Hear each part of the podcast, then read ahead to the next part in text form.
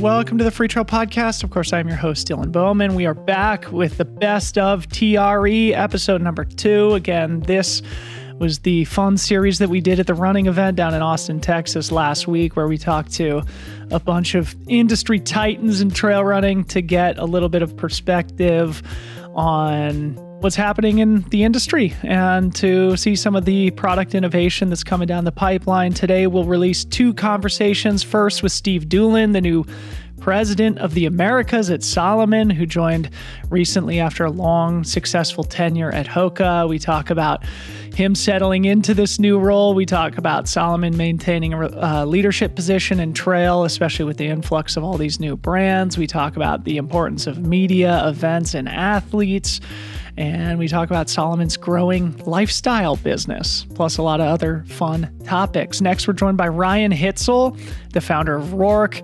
Really awesome guy. Roark is, of course, the apparel brand born in adventure and travel that's been really successful, especially in the surf and skate communities, but that has recently moved into trail running to much fanfare. So we talk about the origins of the brand, Ryan's history with running, the inspiration for Roark's running product. We talk about art and culture and storytelling and a lot more. Interestingly, Ryan also just hired a CEO to allow him to refocus on the creative parts of the business where he feels strongest, a decision that we also talk about in the conversation. Again, there are timestamps in the show notes today so you can know where each conversation begins. A big thank you to BOA Technology for supporting our coverage all week. The amazing fit systems you see on a lot of trail footwear, including Speedland, of course, two dials on every pair of Speedland footwear. So I guess a total of four dials between the two shoes, creating the best fit you could ever imagine in a footwear product. Go to boafit.com to learn more. Check out the brands who are using BOA in the trail space. It just fits better and it therefore just works better. Also, go vote for Trail Runner of the Year. You guys have heard me say it before. Fantasy.freetrail.com. Get your votes in for both Trail Runner of the Year and Trail Performance of the Year. Voting is only open for a couple more days, so go get your picks in while you're listening to today's show. Finally, if you appreciate Free Trail, want to be part of our global trail running community, please do join Free Trail Pro connect with like minded folks, receive tons of perks and services, and directly support our work in the trail community. To learn more about Free Trail Pro, visit freetrail.com or find the link here in the show notes. A big thank you to each and every one of our members. We appreciate you deeply. Hope you all enjoy getting to know Steve Doolan from Salomon and Ryan Hitzel from Roark. We'll see you in the outro.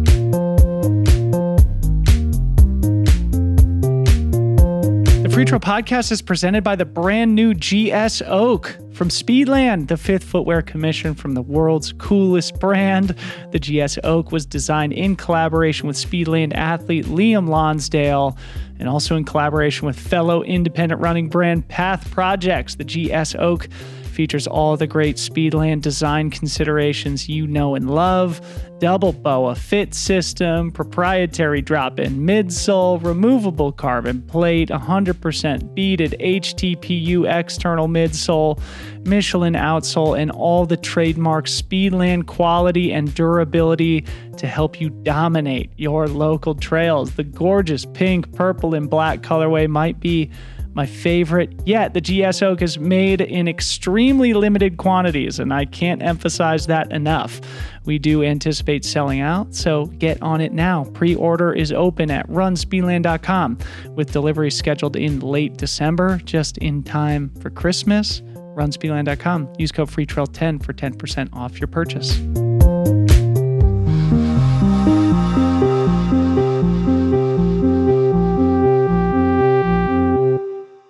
Welcome back. Day two here of our daily show here at the running event. My name is Dylan Bowman, of course, from Free Trail. Our coverage here this week is brought to you by BOA Technologies. A big thank you to BOA for all of their support and joining us first today, the brand new president of the Americas for Salomon, Mr. Steve Doolan. Steve, good morning to you. Good morning, and uh, thank you so much for having me. Thanks for coming over. My Thanks pleasure. Over. How many TREs have you been to at this point? I, is a great question. I was actually thinking about it a little bit earlier. I'm going to say 13. I think that's probably it might be 12. I don't think it's 14. Yeah. So certainly more than 10. This is my first time, and you can already sense why it's become such a phenomenon in our industry. So It's amazing. I mean, the the first one I went to was probably in 2008, and it was actually in Dallas. And um, I just think about you know the the intent there actually, and the intent here today really has not changed too much. Uh, the audience and maybe the impact of running has changed substantially, like in terms of how it's um, not just perceived, but really, um, I think used in terms of like running as a piece of an everyday life for a whole lot of different Yeah. people in a whole lot of different ways. Um, and the show has become increasingly relevant, um, which is interesting when you think about like what's happened about in or with a number of the other trade shows that existed. Right in Yep. 2008, there would have been Interbike, SIA, Outdoor Retail a couple times a year, and today this is really the the preeminent uh, show within sort of the outdoor running uh, trail space, which is uh, which is cool. that's so interesting. Why do you think that is? Is it just because running is such a cultural and community oriented thing? I think that is definitely a component of it. Um, I, I think what the organizers of the running event did better than anybody, and they've continued to do, is while they've certainly brought other brands and a broader cross section of retailers in, they have really stayed focused on a singular consumer that they want to serve, which is ultimately a runner. Yeah. Um, and there's adjacencies that sit with that. Um, but ultimately, I think remaining focused and having a singularity, if you will, um, makes it easier to tell a message and Yeah. to bring people in around something. I think that's Yeah. maybe what you could say some of the other shows uh, struggled with in some ways. Yeah, just too broad. Cool. Well, let's speak more specifically about you and your career. You're obviously brand new to the role here, president of the Americas at Salomon after a long run at Hoka. What excited you about the new opportunity and how's the first few weeks been, I guess? Um, yeah, I've I felt incredibly welcomed. Um, it feels incredibly natural, which is um, I, I'm grateful for. I think maybe first and foremost, the yeah. Listen, I, I was incredibly fortunate just to be in the right place at the right time in 2010 with Hoka and had an incredible ride with amazing people. And I think that was really the piece that was the hardest to, to leave was the the teams and, and ultimately the individuals that that made up those teams. Um, but in Salomon was an opportunity to come back to what I would describe as probably my first love, which was skiing.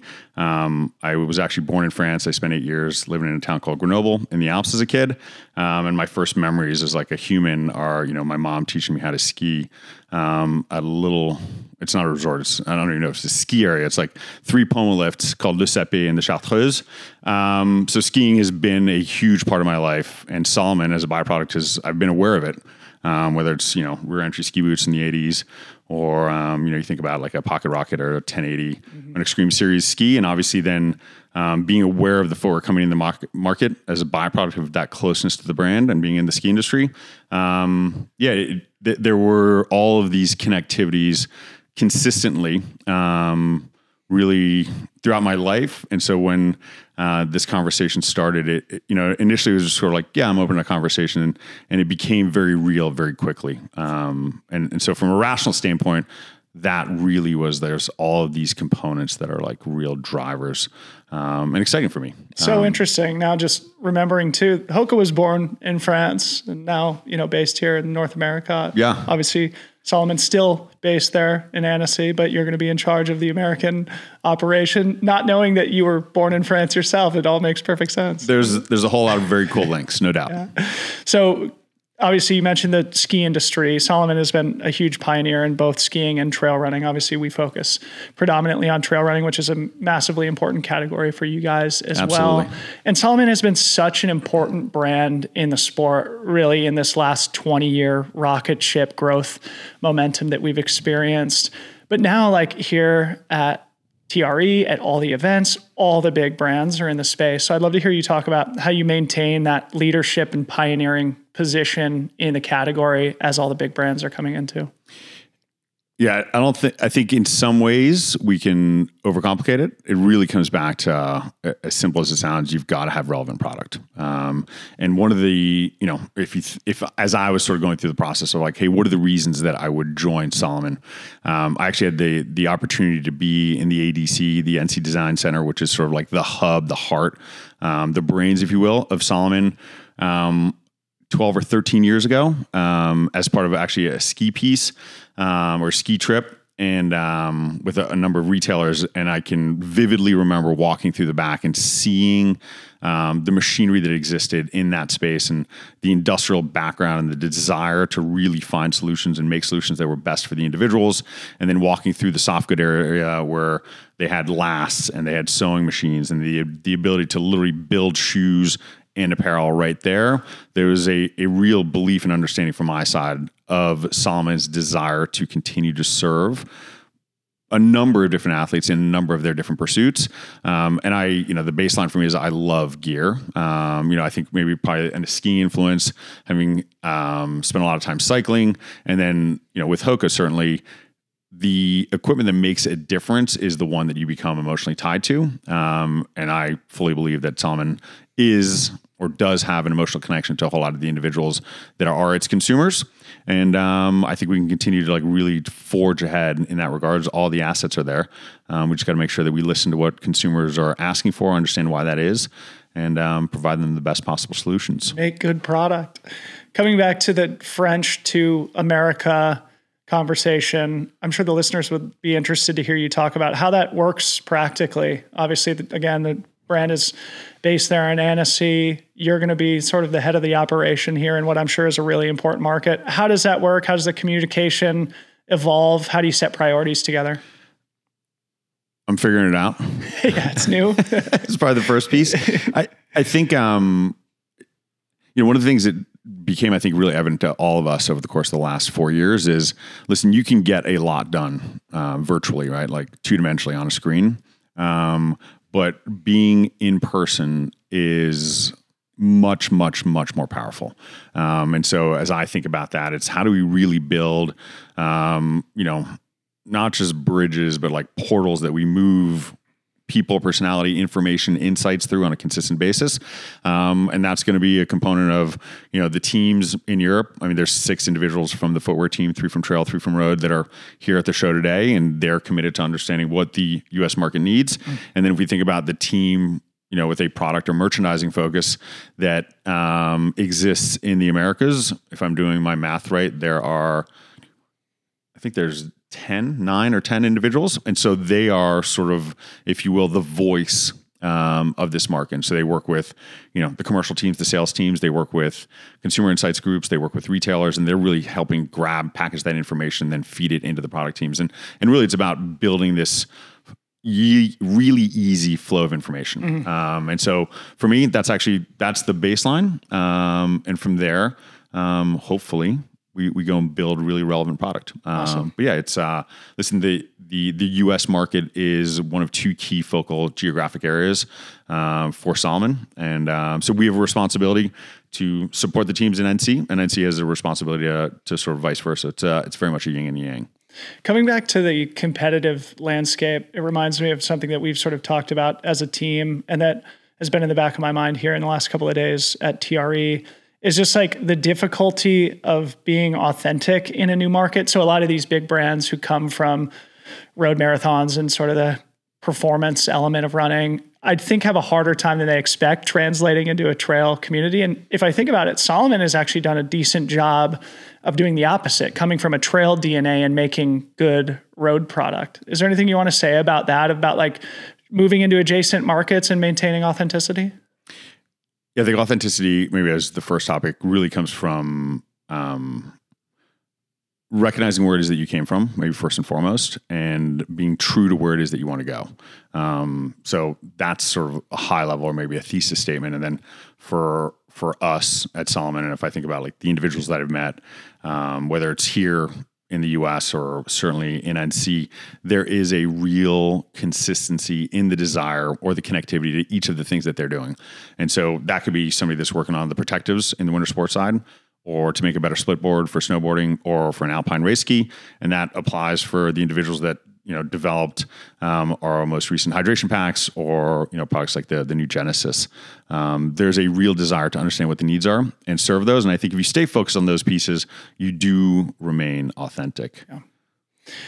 So I'd love to talk about three things, just briefly on each, probably where I've recognized that Salomon has just been so important in my history in the sport athletes, events, and media. right? The initial Salomon running TV 15 years ago was just like the thing that got so thousands of people hooked on the sport.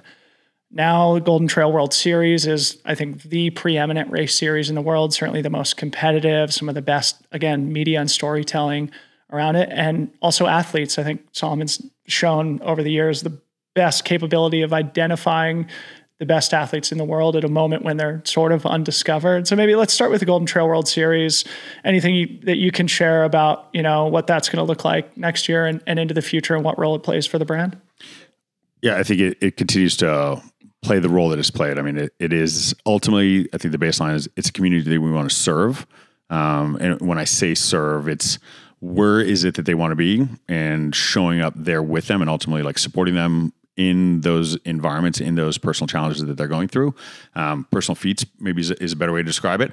Um, and so that connectivity I think is key. So it's showing up, being present, and really connecting with the audience that's there and present. Um, and then I think we've seen, um, and you would have seen this really closely over the last 15 years, like that the ability to actually wrap your head around running 100 miles seemed incredibly daunting to I think much more people five or 10 or 15 years ago. And today actually seems like something that's much more attainable. Um, and to me, if we're Salomon, we should be a component of like uh, those gateways, right? Like it's, hey, go and do, you know, 15K or 30K or 50K.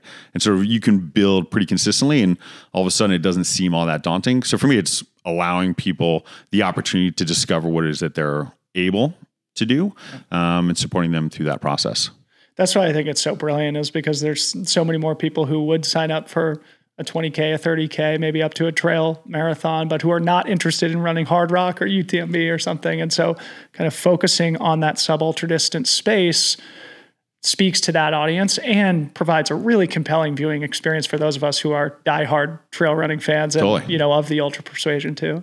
So then maybe we could package the the media and athlete component together. Say whatever you want to about that. You know, obviously Courtney Dauwalter is sort of one of the few people who's ever like transcended our sport and similarly like with the Golden Trail World Series and a lot of the storytelling that Salomon does. I think it just it um, you know, it represents the sport in a really positive way. So anything you want to add about that stuff? Yeah, and I think I mean speaking to Courtney specifically, I had the privilege of being both at Western States and at UTMB um, to see her come across the finish line of both of those events. Um, I, mean, I'm getting chills just like thinking about. it. I mean, will that feat ever be repeated? I, I would bet against it in my lifetime. Um, I mean, it, is truly incredible, and I think that speaks again to um, a number of different pieces. Like one is if I think about the individuals that are like in Annecy that are thinking about, hey, what is it Courtney needs to go and achieve these? Um, one example is obviously the short knee, right? Like here's this like very clear silhouette that is like hers and like really bringing um, that to the masses, if you will. And then there's whether it's footwear or it's socks or it's um, you know hydration vest, and really, hey, how do you serve that individual? And then ultimately, like, hey, how do we take those learnings and bring those out? So I think that to me is where athletes um, they inspire and they also provide significant learnings in terms of what that product development yeah. piece is. And then you know when we think about like media today, I was having um, an interesting conversation with a friend of mine on on Monday night, so a couple nights ago, just about um, you know what does the shape of media or content look like? And you know if you go like on a tiktok there are you know there's like these this original ugc um, that has millions or tens of millions of followers. And i think as i think about media or content creation is how do you you or how do we um, intersect with that in a way that is real? Like hey clearly we're like looking to present a, a thing to these audiences, um, but at the same time, not come across as like cheesy. Um, I think that's one of the things as I think about media and how it continues to evolve. You know, what is the hook? What is valuable? How do you you know stay true to the brand? How do you allow a content creator to be true to themselves and at the same time allow for an intersection that being honest, there's a commercial component too, yeah, um, which is I don't know interesting piece. And I, w- what we came away from that conversation is we do not have the answer. Um, this individual is, is uh, lives in the media space as a publisher, yeah. and um, yeah, I, am really curious to see how that develops here over the next few years. As somebody who also lives in the media space, I don't think there's ever a moment where you can actually like put your finger on it. It's always moving totally. so fast yep. and evolving. Yep. I guess this is probably a fun time to move to the lifestyle element. This is something that I was really excited to talk to you about. You're wearing a pair of the XTs right now, a shoe that won UTMB back in 2008 and now has won the sneaker of the year. I think it was back in like 2019. It won, won GQ sneaker of the year. Famously, Rihanna was wearing Salomon's on stage at uh, the Super Bowl this past yeah. year. I mean, just talk about, you know, how important is that to the business at this point?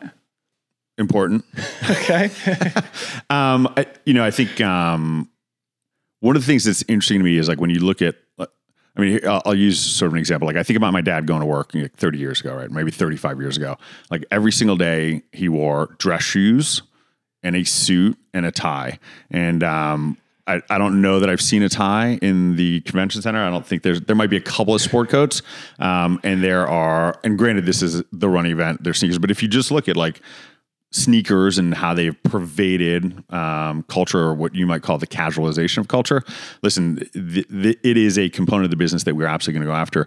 One of the things I'm fascinated by is the silhouettes that really work and are timeless are ones that, and and you can look at any of the big brands, Nike, Adi, Puma, um, certainly Salomon, they're products that at one point were driven by the desire to be the best in class. I mean, look at think about a Chuck Taylor. Um, so that to me is really interesting, um, and we clearly have um, a couple of silhouettes, an XT4 and an XT6, um, that have really resonated. Um, so no, it's certainly an area that we're um, intent on bringing Salomon to a bigger audience. You know, in the U.S., Salomon is known by about two percent of the population. Um, what's interesting to me is like, really, the, yeah, what a huge opportunity. Exactly. Yeah. The the equity that the Salomon brand has, though, is very real. And mm. so for me, it's about hey, how do we, those that are knowledgeable, share this affinity that we have for this amazing brand. Final couple questions here. Then, obviously, we are here at TRE you're sort of brand new in the role. I mean, what are your priorities over the next couple of days, and where can people uh, maybe find you out on the floor? Um, I'll be at the Salomon booth for sure. Yeah. Um, yeah, I've been I'm learning. Um, you know, every day I'm like, there's a lot more I don't know. Um, that's becoming clearer. But no, the I think for for me, it's really just trying to understand really clearly um, what are the strengths of the brand, and then maybe more importantly, like, hey, what are the areas that we really need to dig into? Um, and it, it, could be everything from uh, how it is that we like interact and work with uh, retailers to ultimately present the brand. Um, you know, I, I, think of you know retailers or wholesale partners as access points. They're places where a consumer, an individual that's passionate about any number of different things, can experience a brand. So we have to make sure that we're providing the best expression of Salomon in each of those environments. Um, so yeah, I think just that's one piece. Um, and then, yeah, really just spending time with uh, the product team that's here from France, hearing what they're thinking about, what the insights are that they're garnering, certainly feeding them some of uh, the things that I've learned over the years and, and, making sure that as we think about the marketplace here, obviously we're selling in fall 24 today. Um, you know, sp- sp- spring 25 trying to get my seasons right is not all that far away. You know product development is like well along uh, well into development. So yeah just making sure that we're going to serve consumers uh, with the product they need. You brought a, a, product here with us. What do you want to tell us about this? We've got a rabid audience of gearheads here that are trail oriented. So what did you, what'd you bring? So we obviously have uh, genesis s pros out in the market today um, and we bring this genesis version here on 2-1 so february 1st um, so about two months out. So um, really taking some of the key cues and learnings that we had from that Genesis um, S Lab, the Pro version. Um, so one of the things that we know is as people run, um, your movement pick it patterns, up for the yeah. camera. Yeah. As as you move through um, the biomechanical components or your your movement patterns, you definitely uh, change. You become more tired, and support comes from uh, medial and lateral posts or building in the piece. One of the things that I love is Matryx is an incredible material, hydrophobic, really comfortable, wears incredibly well, incredibly durable. Um, and yeah, it's just a shoe that was originally actually built for athletes in sort of the heart of COVID to be able to go and do like FKT projects um, that has become adopted across the board. Um, Courtney ran all three races right. in uh, in this shoe. So that's so. the new version of the shoe that Courtney was wearing last yeah, year. Yeah, so this is actually a slightly um, more accessible from a price point standpoint. A couple different um, components in terms of like how the midsole is built. It'll get into the marketplace at 160 bucks, a little bit more accessible price wise as well. Sweet. Well, if it's good enough for Courtney, it's good enough for anybody. Certainly for me. Steve Doolan, thanks for coming on the show. Good luck settling into the new role. Thank you so much. Great to be here with y'all. This episode is brought to you by Gnarly Nutrition and the Orange Drink, the collaborative drink mix between Free Trail and our good friends at Gnarly. The Orange Drink is a new formula of Gnarly's flagship drink mix, the Fuel 2.0. Loaded with everything you need to keep you well fueled and well hydrated, the Orange Drink comes with an increased sodium concentration. You know me self proclaimed electrolyte evangelist. This Fuel 2.0 formula is my perfect trail elixir. The delicious salted orange flavor is both sweet and salty, the perfect combination to prevent taste fatigue and keep your appetite high, no matter how long you're running. The biggest bonus Free Trail signpost logo and my big goofy face are both printed on the packaging. One of the coolest examples of true collaboration my entire career. Visit gonarly.com, use code FreeTrail15 on the Orange drink or any of their other incredible products BCAAs, performance greens, protein powders, collagen, creatine. They make it all, and I use it all. So go check it out. GoNarly.com, use code FreeTrail15. This episode is brought to you by Ketone IQ. I am not joking when I say Ketone IQ has changed the Bowman household for the better. My wife Harmony and I started testing this product earlier in 2023 and it has become a subject of almost daily conversation. The thing that is amazing is how helpful it is across both sport and especially lifestyle applications. I take a shot before all my workouts and long runs and definitely feel a deeper level of endurance energy, and especially mental focus. Though I have nothing but my own subjective experience to back this up, I have a hypothesis that it actually makes me a little bit mentally tougher, which I absolutely need right now. Similarly, Ketone IQ has really helped me to cut back on my caffeine intake while increasing focus and clarity during my long work days. It's like you got the mental energy of coffee without the inevitable come down or caffeine crash. Ketone IQ has been a legitimate game changer. We couldn't recommend it enough. Visit hvmn.com forward slash free trail 30 to get 30% off your first subscription. hvmn.com forward slash free trail 30. We're back for our final interview of a three day ultra marathon. Of Your voice is still here. If you my sound voice good. is still here. You were just saying we should have had frosty cold ones to celebrate a Next time. long couple of days. But man, it's been so fun here and really glad that you would come and join us. Ryan Hitzel, the founder of Roark, no longer the CEO. I understand. We'll get to that here in just a second Wow. Yeah. Um, maybe first just because uh, one of the points of us doing this show and it's uh, admittedly a bit of an experiment for us is to try and add some color and context to the people behind the brand so maybe first just introduce yourself and, and how you came to work on this project that i know has been your brainchild for a number of years Right on. Yeah. Well, how, how long do you want? You want like the 20 minute version? yeah or- no just you know give, give us the 60 to 120 yeah, yeah, seconds totally. Yeah. So, you know, I worked um, for a long time doing creative stuff, um, mostly creative direction, art direction, brand work. Um, I've been traveling a ton too since, you know, I'd say like my early teens, initially chasing waves and surfing around the world and snowboarding. And so for forever, I was traveling around and as a creative person trying to bring back stories, um, take photos, um, do art, whatever I could to kind of express my experience as I traveled around the world doing the things that I loved.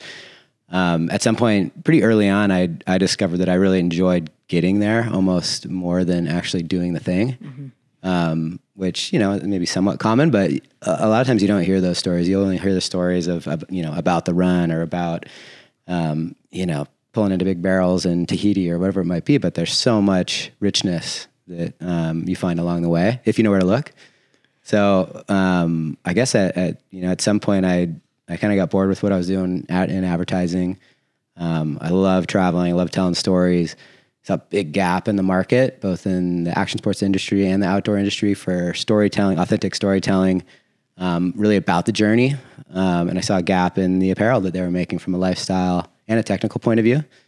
Um, so I thought with Roark, it could be fun to try and like interweave storytelling with product making, build product that me and my friends would want to pack for trips, whether it was, you know, riding motorcycles in the Himalayas or going on a boat trip to Java.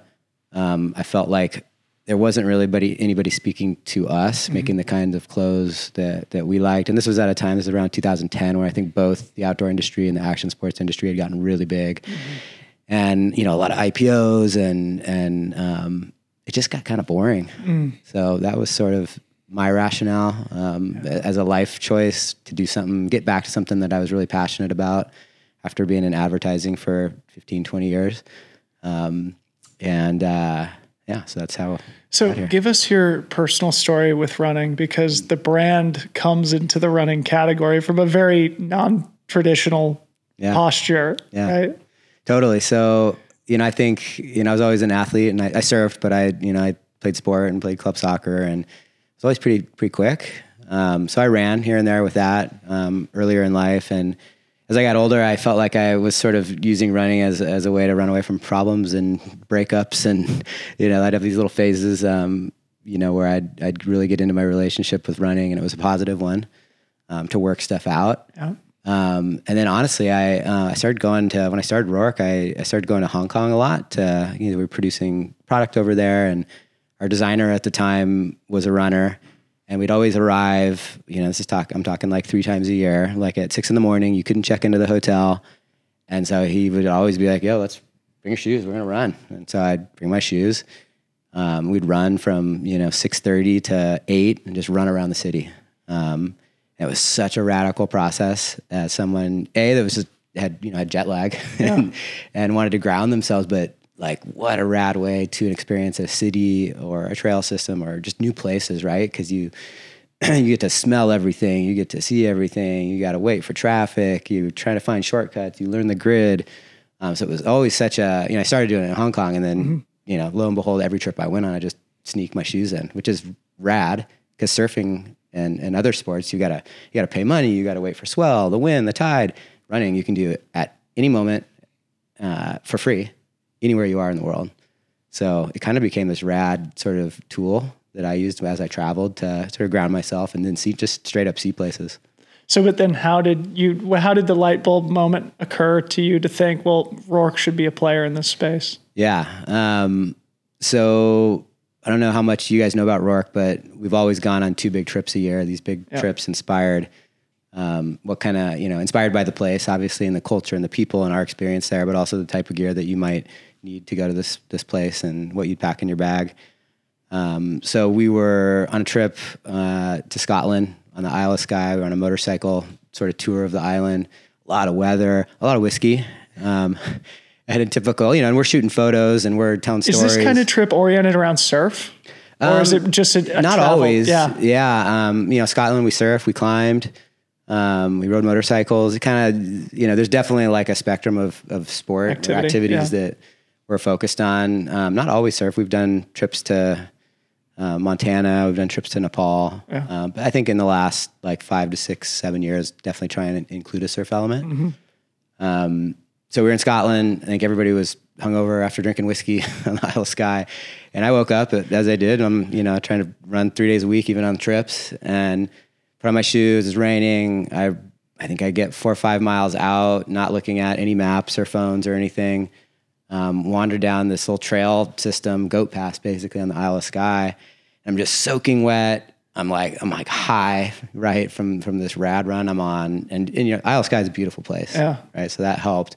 And I looked around, and there was just sheep everywhere, like literally like a flock of sheep. and in Scotland, they paint them um, with some sort of like organic spray paint, um, like fluorescent colors to Yeah. mark whose sheep they are. And in this this pasture, all these sheep had gathered, all these different colors. They were all bleeding the color because it was raining. So they, it looked like I was like on acid or something. Yeah. I'm like looking around, like, oh my god, like what is happening around me? There's like Technicolor sheep running around. Um, and just had this really visceral experience. And I sort of, you know, again, like completely open minded at that moment.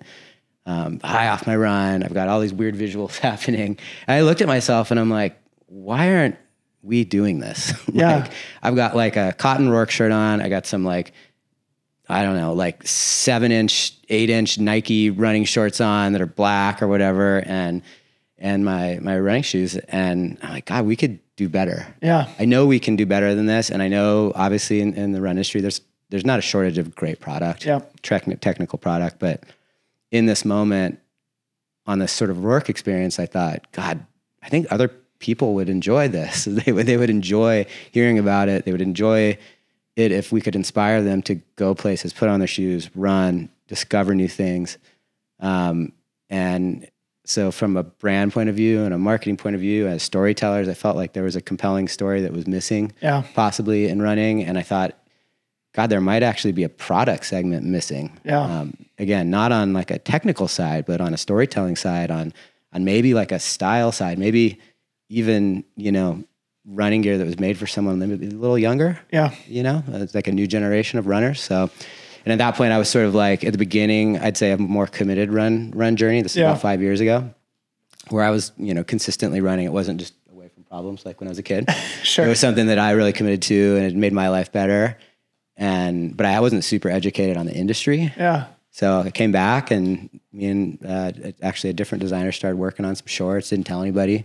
Started building some product, and um, came up with the idea for for Run Amok. Run amok. All right, we're going to come back to that. But first, I feel like let's talk about the big news this week. It was announced. I saw the press release. I was like, wow, that feels like a Yeah. big and, and kind of exciting moment Super for exciting. you. So fill the listeners in what I'm, ta- what I'm talking Totally, about totally, here. yeah. So I've been doing this for God about twelve years. My wife probably would say 13, Yeah. 14, since about 2011. Yeah. Um, and I've sort of, you know, obviously as a founder, I've been this figurehead and leader. And, you know, like I said before, I'm, I'm more trained as like a brand builder probably. Um, and I've enjoyed the process, but I've been this like fake CEO, Yeah. right? Like just inherently, um, you know, running the company, doing my best. And, um, I had an opportunity to kind of restructure a little bit and someone that I was very close with that, um, was actually on our board, um, I started talking to about it. And um, yeah, so I hired him to run the business as CEO. And I'm not taking a step back or anything. I'm definitely taking a step in uh, to focus on you know everything that I'm most passionate about: building the brand, the marketing, the creative, the product design. Probably the stuff I'm better at, to be honest. So uh, I look at it. Somebody asked me today, "I heard you took a step back, or Yeah. or you're stepping out," and I'm like, "No, dude. Like, no, it's it's the opposite." It's a refocus. yeah, I'm just gonna, you know, I'd I'd love. Um, Is there a feeling of, I don't know, relief in this move? Because, uh, you know, I just feeling, we've had a couple of founders here Yeah. and we've talked about the entrepreneurial journey with Yeah. a few people this week. And obviously it's very hard. And after being in that battle for 12 years plus, Mm. Yeah. is there sort of a, a visceral release of tension, understanding that you're going to have a little bit more support and you can refocus in different areas? Absolutely. Yeah. You know, I, I didn't get into this, and I think all entrepreneurs are different, but for me, I did not get into this to like be a CEO of a company. I got into it to be a leader for sure. I got into it to make things that inspire people to tell stories. Um, I just like making stuff. So at, at no point did I get into this to be a CEO. Yeah. That's like, and I think you talk to a lot of founders, and it's it's usually not really about that. And there's certainly founders and entrepreneurs out there that end up, you know, being a CEO and leading the company in that way for Yeah. the life of the business. Um, and maybe it's something that I I could have or should have or would have done, but I just had an opportunity to present itself, and um, it just stoked me because it was someone I was on the same page with that I trusted to help with the business, um, and kind of like a partnership that was just like a no brainer. Yeah. So I'm starting to feel the relief. It's still it's, it's pretty fresh, Yeah. but um, yeah, I'm super excited about it. It's gonna be awesome. So cool. It- It's actually literally gonna allow me to like get back into that pasture and do Yeah. those things, which I you know I I sort of took a, a step back from in the last two three four years because the you know I had to run the company. Right. So let's talk about culture a little bit. With our business, Free Trail, we use the sort of tagline hashtag trail culture. Like everything that we do is rooted in trail culture. And just like looking at your website, you, it says like gear that's made for like climbing and surfing and skating and running. And we've always, with our business, made the argument that like running is like surf and skate. uh, Sorry, trail running is more like surf and skate and Yeah. climbing than it is like road running, right? Yeah. Because it, it's a culture thing, it's an identity, it's a sem- pseudo religion in some Yeah, yeah. cases. Kind Is of a that- su- almost a subculture Right. in itself, right? Uh, in running. Is that part of what made you want to move into the space? And if there's anything you want to say about like how you're approaching the trail category versus the road category? Absolutely. So for me, it was all about who I wanted to sit next to at the campfire. So, like, what makes a great dinner party or a great campfire setting, right? For me, it's a bunch of different people. Obviously, to have similar cultural connections, taste in music, taste in art, taste on experience and travel, um, fashion, etc. I think there's so many activities from surfing to climbing to riding motorcycles to snowboarding to skating to, to, to running in general, trail running obviously as well. But there's so much connection between us as people based on our interests outside of the sport or the activity. Um, and in the case of all of those identities or or or sort of activities, there wasn't a lot connecting them. Obviously, you saw, you know, surfing, skateboarding, snowboarding. There was there's been a connection in action sports, brands that have done that, but yep. you know, less brands that are surfing and climbing. Um, less brands, probably. Well, maybe Patagonia would be the only brand I really see that supports surfing, something like climbing and trail running. Right. and and they're amazing at what they do. Um, but I felt like for us, like that conversation at the campfire is a really interesting one, and um, it wasn't being serviced. That, that full connection, that that that circle between those activities and people that I knew and that I've traveled with that are good friends of mine, we're like the same people. We just do different things. Yeah. So we were just talking about how we have a bunch of mutual friends, including Russell Nadell. I talked to him yesterday, and he said, "Oh, you got to ask Ryan about the PCT. What's the oh, yeah, significance yeah. of the PCT for you?" Oh man. Um, so I think this is sort of at the heart of, of your question in a lot of ways. So I have a friend that has some like a little bit of like a couple acres up there, no house or anything. It's right on the the South Fork of the Kern, mm. which happens to be about God maybe a mile or less away from the general store. So Kennedy Meadows is on the PCT. It's um, I, I don't know the mileage between there and Tehachapi, but it's a pretty gnarly run, or sorry, hike, walk. Um, I want to say it's like six or eight days. It's one of the, power hike. Yeah. yeah. Um, and and it's sort of the gateway yeah. um, to the Sierras and sort of like a harder part of this this adventure if you're on the PCT.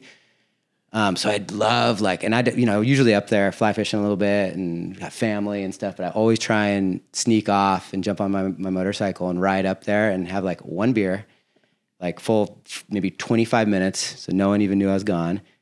And i love to just sit there and listen to all the through hikers and the stories and what they were experiencing. And they always looked at me and they're like oh you local? And they're like no. You got a, you got another but beer? i got an ear you know and, and so many people want to talk about that experience and you know and they're sort of just in the beginning of it at that point. Mm-hmm. but um, there's such a commonality today between i think like those men- mentally between like that through hiking scene um, and and trail running and the gear that they're wearing. Like everybody's wearing like ultralight, basically like trail running shorts. Totally. Yeah.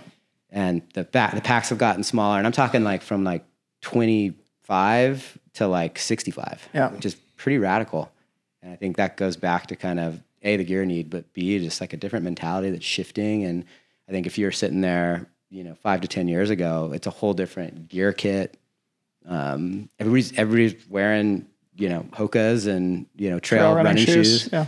Um, all all brands obviously, but like you know, ten years ago they were wearing hiking boots, right? Which is doesn't make any sense. Can you imagine that? yeah, twenty five hundred miles in like a big pair of high top hiking boots. Heavy, yeah, yeah. yeah. It's wild. And product so, has advanced so much. So anyway, I just I I think that I'm not sure what Russell's point was in, yeah. wanting to talk about it, but for me, like I think I've always just loved listening to stories. Yeah. And, and it's always been cool in the last year um, or two. I've seen a bunch of Roark on the trail too. Yeah. And the through hikers. So that's what yeah, I was going to say that too.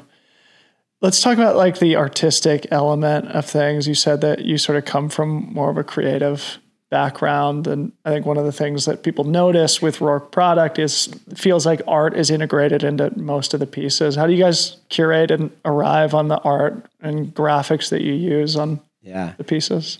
Um, so between the main line of men's and women's that we do and run uh, run amok, it's the same process. Um, they're very connected in the process standpoint. So, um, like I said before, we we do these these trips, and generally we try and find inspiration in the places that we go. We try and work with local designers. Um, less in run when it comes to like manufacturing because it's a little more technical, but the main line, we'll work with local manufacturers too, if we can, to make make garments and give back. On top of that, um, but for me, it was always, you know, I don't know that it's going to be an everyday wear, but I think for for men and women, you know, I've had to remember that we actually make clothes, right? Like we're putting clothes on people to make them feel good about themselves, hopefully, and, and maybe do the things that they want to do in the case of Run Amok um, and, and, and the main line. So a lot of times when we think about creativity and, and expression, uh, a lot of that's about, you know, doing graphics and, and creating conversations so that if you're wearing something, you know, most days, like look at me and you, we're not, I'm wearing a black shirt, black, yeah. black pants and a, a tan jacket. You're wearing gray and black. Yeah. So you don't want to wear that kind of stuff every day, but it does feel good every once in a while to walk around and have somebody ask you like what you're wearing and why yeah. and what's going on with it. And that's a really cool graphic story. What does it mean? Um, and that always stokes me when when, yeah. when someone comes up and asks me. So, but it also makes it so like you can identify the Roark product that I see on the trail at least. Yeah, absolutely. And, and, and it's one, distinctive. The one I said this one thing like right when we started Run Amok, and it's funny. Everybody, um, our, our sales manager Luke was um, expressed it to a, a retailer today in that moment in Scotland, I think when I came back and I was trying to like talk to our marketing guy about it, who was not a runner, mountain biker, but um, was not a runner. And he's like, well, what, what, how is it different? And I'm like, shit, man. I'm like, I just want to make like gear that listens to the same records I do. like, we can, that can relate to the, the, the, graphic story is like on point and on trend or ahead of trend. Um, and, and is, is, you know, the subject matter and the storytelling is, something that I identify with, like yeah. like I would music. So I think that line sort of like made its way into um, you know a lot of times the way we talk about run amok specifically, actually. Mm-hmm. So how do you guys use media and original storytelling and the whole brand and product arc because it feels like you guys do that very intentionally too. I'm thinking specifically about what you did around the uh, the what is it called the speed project between mm. LA and Las Vegas and yeah. and the film that was produced with that like what's the the media component of the business and how does it move the needle, needle for product yeah so you know at the heart of our sort of value system and and the things that, that make us sort of click is storytelling mm. um, and trying to tell stories that inspire people to d- discover new places new things new cultures but also hopefully something about themselves so the duality of the word discovery is really important to us as travelers mm. especially um, so with the speed project, you know, full sufferfest, like, you know, and I, I ran segments of it and paced, but I, I love driving. Driving's like potentially harder because you have to stay awake the whole time. Runners get to sleep and stuff. So um, for us, it looked, it, it, it, we wanted to do it initially not for the competition in, in any way, shape, or form, but just get out there with a group of friends. Um, Travis got to do it. Travis Weller, who yep. I know you know, got to do it the last time. Um, but we got a group of people, not the fastest people, but people that we loved and that identified with that we would, you know, sit around the campfire with. And so that was the most important thing for me is how can we get together people that we could tell a story about mm-hmm. and then put them in a situation over, you know, I can't remember what we did it in, maybe 43 hours, 42 hours. Um, we've, we actually have ended up placing pretty good. We got seventh or eighth um, uh, this last year, but it just felt like a really like a platform and a stage to where we could tell a story yeah. about this this adventure um, from the standpoint of me driving um, to Luke J, who was you know navigating, and, and Nash, who's our our marketing guy internally, who you know was sort of like the team lead here um, and helped us navigate the whole thing to the runners that were going through it themselves.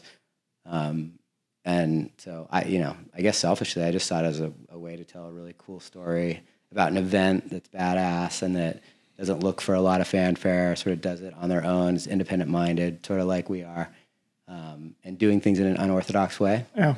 Um, so yeah, I looked at it as like an opportunity to tell that story and tell the story of all the people that were on the, the journey. Sweet. So let's talk more specifically about product. We've done a lot about the brand, your personal journey, and I'm sure there's going to be a lot of people in the audience who are just interested to hear, you know, the more practical stuff. And we're here at TRE. I'm sure you're showing some things off. So maybe before we get to what's coming down the pipeline, you just mentioned Travis Weller, another mutual friend of ours. And then, you know, I've obviously seen and, and noticed and used some of the, the Black Sabbath product that you've got in the Run Amok line now Yeah, yeah, too. yeah. So anything you want to say about, you know, that c- collaboration with Travis, Mm-hmm. Black Sabbath, the, the existing products that are available now before we talk about what's to come? Yeah, sure. So Roark as a brand hasn't done a ton of collabs. Um, definitely some, but it hasn't been something that's been like a priority. When it came to the run thing, it felt like it was an opportunity to actually be a little more free with that and maybe work with some bands, work with more, you know, different types of artists. Uh, so we first did this little Motorhead collab, and um, that led to the Black Sabbath one, which again, it's like, what's the music that we like? Um, is there an opportunity to to to work with um, an archive of art that's significant too? And I think both of those bands have a really cool archive, obviously of records, but of artwork that they've used uh, creatively. So it started. It started there. Um, I was always a fan of Travis's uh, work. He showed up. He we did this. We did this little run, and I'm from Laguna Beach, so we did this. We do this trail run um, on the Fourth of July. So it's sort of like a pain before gain kind of idea. And he just like showed up from San Francisco. He's like, "Hey, I'm Travis Weller, and I just drove here from San Francisco in a minivan." And I'm like, "Right on, Travis Weller." And I'm like, "Are you the guy who just did that North Face thing? Like, that? Are you an artist?" He's oh yeah. And I'm like, epic. So we ran. He won, crushed it, and you know, he, this is a just a friendly race. Yeah, right? sure. It's probably 30 people, 35 people. Um, and it just started a, again like this organic conversation that was probably serendipitous. Like, wasn't planned. We didn't reach out to him. He just showed up. Um, and so yeah, he created a beautiful series of art that we put on product. And um, since then, we've worked on some other concepts um, together. Uh, we did a trip to Sardinia. Uh, that was two months ago, and Travis really came up with the whole concept of sort of this this this search for fountain of youth. It's a blue zone. Wow. So, but we, you know, so that was sort of the idea, and then he he spun it into like following the stream and this this like time bandit, like all these like trippy concepts that got to the the kind of cliche of the fountain of youth um, in interesting ways. And so those guys ran across Sardinia, um, Rio, Lakeshore, and Travis and Nash. It was 100 miles over four days, and they just stayed in small towns and little bit of planning, but like a lot of improv. staying at farm, they ended up staying at some farmhouses, people they met along the way, like at a bar, stopping Yeah. for a beer. So just worked out perfectly. So yeah, we work with him a bunch. Um, they have a really cool one with Basquiat coming out, Sweet. the artist. Yeah. Anything you got coming down the line that you're showing here at TRE or that our Yeah. viewers and listeners should keep their eye out for? Yeah, Basquiat um, comes out this spring, so we weren't showing it at this show, but uh, yeah, um, trying to think. Yeah, the, the collection that we showed here um, was it, it's really cool. There's a couple different themes um, with that trip. Uh, what, what's really fun that we kind of like peppered in. We're not showing it with um, this collection, but we we finally launched like a cold weather program. So funny enough, Russell Yep. lives in upstate New York is always like, you guys are just too Southern Californian. Like, you know that people don't run in, in shorts and t-shirts all year round, right? Yep. And I'm like, well, no, we kind of do. You know, there's some cold, there's some cold mornings in Laguna, believe it or Might not. wear a long sleeve. Yeah, yeah. I'll throw on some tights here and there, but um, it hadn't, you know, up to this point, we hadn't been able to do like a truly like a four season business with Run. Yeah. We have four seasons, but we weren't catering to anybody that lives in the cold in the mountains. And we're a pretty strong brand in cold places historically. So yeah, we of worked on a, a cold weather collection. So we were showing that around a little bit to get some feedback and some tights and some merino wool, some really versatile kind of tops, hooded tops. Yeah. Um, working with lab techs and some really interesting fabrics. Yeah. All right, so let's start winding down because I want to be sensitive of your time. But before we started recording, we were talking about, you know, there's obviously some challenges moving into this category and being a brand that is different and coming from to market from a different angle than a lot of brands. It probably takes some education, some relationship building with the retailers. Any challenges you want to share there or things that you've experienced here at TRE that make you feel like you're making progress? Yeah, I mean, it was really intentional for us to, you know, lead with trail running. So we are an outdoor brand. Um, you know, we do things in the street too, but you know, pri- primarily when we talk about ourselves and, and our ethos, we're an, we're an adventure lifestyle brand. Everything we do is in the outdoors. Um, it's what we appreciate, and um, so for us, that was sort of obvious. Like this was needed to be sort of a trail running effort, which is a very small segment of running in the run world, right? It's niche. You look at a run uh, like a shoe wall, depending on where you're at, but like in most normal places, it's like a tenth of the shoes are trail running shoes, right? So that gives you a sense of like how many people road run, how many trail run. So um, that was a super easy decision. That really we were a should be a, a company that makes running gear for the outdoor enthusiast. That was number one. Now, obviously, you can wear everything we make and run on the street, of course. Um, as far as the shops, it's like it's been interesting. But we were talking about last night um, a bunch at dinner with with a couple retailers, and I view the core run shop as a surf shop or a skate shop. This is where we worship the culture and the sport or the activity. This is where it all goes down. I grew up working in a surf shop. That surf shop actually snow, sold snowboards and and and skateboards and everything, but it was really a surf shop. But they're all the same. The, the, the core of these, especially more niche activities, um, they are like the epicenter of culture, and it, it is sort of our church. And so, I, as the way we like support and the way we talk to our retailers, obviously there's a wide spectrum. Um, and they, you know, you do need to talk to them differently depending on what their business looks like. But at the end of the day, they're just like a surf shop. Yeah. they need to be serviced the same way with care, with authenticity. Um, the employees need to be treated the same way, right? Yeah. Inspired and and touched. And um, anyway, we're we're big believers in in the core when it comes to action sports, and I think outdoors the exact same way. And to me, for the most part, running is the exact same sort of cultural phenomenon. Like that's where the stories go down. Um, that's where you talk about, you know, the upcoming race, what you're training for. Um, it, you know, in, in in some cases, what you know, where you're going to go and travel. I don't think there's a lot of travel runners, but I do think there's a lot of It's getting big. Yeah, absolutely. Yeah. just throw your shoes in. It's it's so easy. You run anywhere. Best. I've run in the weirdest places, Yeah. in some scary places, but like it's so easy to do. So I don't know. I mean, there's definitely learnings. Like it's, um, you know, I'm very conscious that that we're not sort of an endemic running brand, Mm-hmm. and that's very obvious at a show like you know TRE here. Yeah. Um, but it's also a good thing. You know, Makes you stand out. Totally. Again. It's like Yeah. you see people just like walk by the booth, and we have like trippy graphics and some concepts that we try and show visually, and, and the and the gear looks different on the wall. What we're previewing, and so I, I like that. I think it, I actually think it's good for the industry as long as we can remain authentic and committed to the community, um, which we've tried to do our best at, and and a lot of that's like working with these a lot of these guys we're talking about today, like, Yeah. and, and these these guys are you know they're runners for sure Yeah. but culturally they're we're all into the same stuff Yeah. and um, so Do you know Brett Rivers from the North Face? He founded San Francisco Running Company Yep. and 10 years ago, 12 years ago, something like that. We were sort of part of the initial uh, inaugural class, freshman class of the first, you know, founding moment of San Francisco Running Company. And his, I think, you know, motivation, his epiphany was that he wanted to create a run shop that was, you know, a surf shop more or less, right? Yeah. That represented the culture and the spirit of the sport. And he was really successful in doing that. And even though you guys aren't endemic, quote unquote, Yeah. I think Roark very much fits in the trail culture. yeah i mean look we're we're down to earn it Yeah. you know i'm not trying to come into this and like take over or tell people how it is i just want to talk to our people and, Yeah. and i think there's a lot of us out there that, think so, that identify and um, and hopefully just like we've tried to do in action sports and the outdoor industry is just like reinvigorate it at the end of the day and if that pushes the bigger brands to make better things and and and sort of refocus some of their attention on the core then that's probably a good thing Yeah.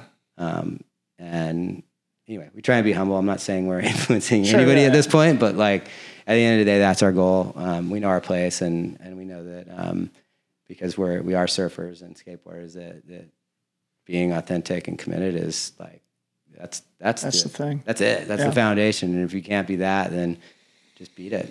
You know, go, get out of here. So. Sweet. Well, Ryan, it's a pleasure to chat with you, man. Like I said, I've been really looking forward to this one. I really appreciate everything you guys do. We've had the pleasure to work with your team at Roark through Free Trail and appreciate you making the time for us. No worries. I, I really appreciate you thinking of us, thinking of me. Heck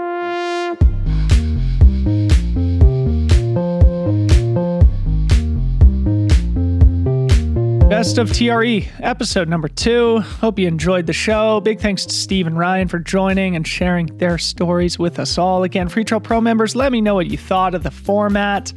Hope you enjoyed it, but please do drop your feedback in Slack. We'll probably drop one or two more of these best of podcasts over the next day or two if you guys are digging it. A big thank you to our sponsors, of course, Speedland. Run speedland.com. Use code FreeTrail10 for 10% off your great footwear. Gnarly Nutrition. Go gnarly.com. Use code FreeTrail15 for 15% off the great nutrition products and Ketone IQ, hvmn.com forward slash free trail 30 for 30% off your first subscription. And then, of course, finally, BOA Technologies. Visit boafit.com to check out the best fit system on the planet. Big thank you to BOA for supporting our broadcast there in Austin last week.